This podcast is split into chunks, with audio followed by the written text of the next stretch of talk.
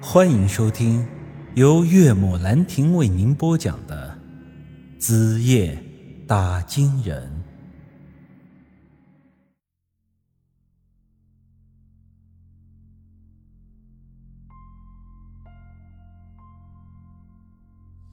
走到王家村村口，我突然想起了个问题：刚才那丧宴上，我注意到了周围很多的人。并没有看见比较年轻的姑娘，也就是说，王村长那新媳妇似乎并没有参加他的葬礼。我把这事儿给杨凯旋给说了，他向我问道：“哦，这个我刚才也觉得奇怪，就是问了一下周围的人，他们说王村长活着的时候比较好面子，这陈三蛋和他媳妇的事情被捅破之后。”他就把那姑娘给撵出去了，现在估计是回娘家了。我若有所思的点点头。嗯，凯旋啊，你刚才有没有注意到，王村长那儿子虽然对我们客客气气的，但瞅我们那眼神却是十分的古怪。我看着心里膈应的慌啊。三蛋的事儿，我估计没这么容易过去啊。哎，谁说不是呢？我刚才连吃饭的心情都没有，我估计啊，人家就是看着今天是老爷子的葬礼，不想闹事，但是之后恐怕还得来我们村讨公道。你说这王村长虽然是中风死的，但是里面也不能排除有被三蛋气到的因素啊。要不这样吧，王村长的新媳妇儿好像叫做玉莲，咱们现在就去他们家一趟，看看他和三蛋。到底是怎么回事？要是能够通过他在中间调解一下，说不定这事儿还有办法解决。杨凯旋觉得我这办法不错，于是便找人打听了一下那玉莲家的住处。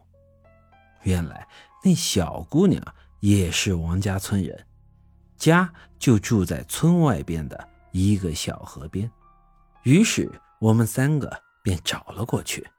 路上，我开玩笑的说道：“陈三蛋，你狗日的之前不是说想把玉莲给娶了吗？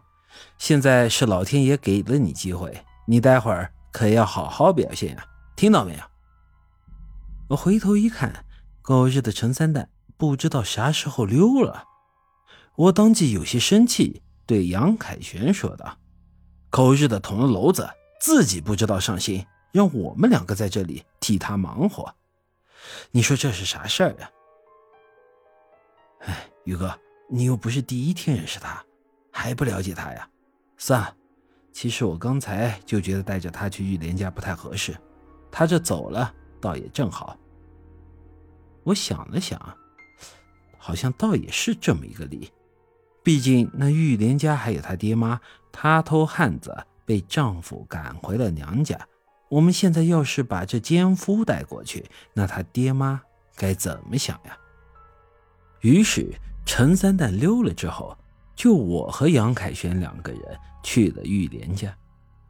他家的房子修在河滩边的一块空地上，是个四面透风的茅草房，看上去很是简陋。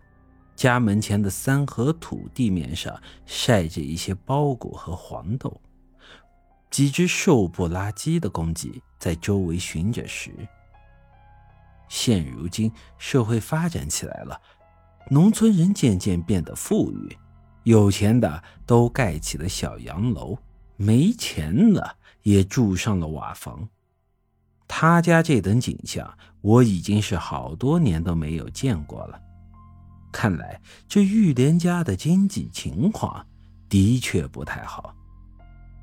还没进他家门，我就听到了一阵噼里啪啦的响声，紧接着是一个男人的声音：“你个臭丫头，我让你不守妇道，我让你偷汉子，老子今天就把你打死不可！”我和杨凯旋进到了茅草屋里，一看，只见那屋里的墙角跪着一个穿红衣裳的姑娘，脸面壁，背对着门口。一个光着上身、脸上胡子拉碴的中年男人正拿着一根藤条，下死力气往那姑娘背上抽。姑娘的衣裳都已经被抽烂了，原本白皙的背上已经是伤痕累累。有的兄弟可能并不知道什么是金条，这其实是我们当地的一种木本植物，它的枝条很有韧性，用来打人不易折断。这玩意儿可能是我们当地所有孩子的噩梦。因为呢，这小时候爹妈打人最喜欢用这东西。我爹的脾气不太好，小时候也没少吃这个苦。我们当地甚至有这么一句名言，叫做“黄金条下出孝子”。但是爹妈打孩子，大家都清楚，心里都是有数的。这孩子知道怕就行了，没有说哪个缺心眼的父母打自己家的娃。会下死手，毕竟是打在娃身，痛在娘心啊。这时我听旁人说才知道，打人的这个中年男人正是玉莲他爹，叫王大双。我也不知道他心里是有多么的气愤，这时候打闺女，可真是下了死手啊。黄金条在他手里发出呼啦啦的声响，这玉莲的背上甚至已经是血肉模糊了。我要你不守妇道，我要你偷男人。说来也奇怪，挨了这么重的打，那叫玉莲的姑娘却是一声不吭，脸面对着墙角，稳着身子，任由他爹随便的打。本集已经播讲完毕，欢迎您的继续收听。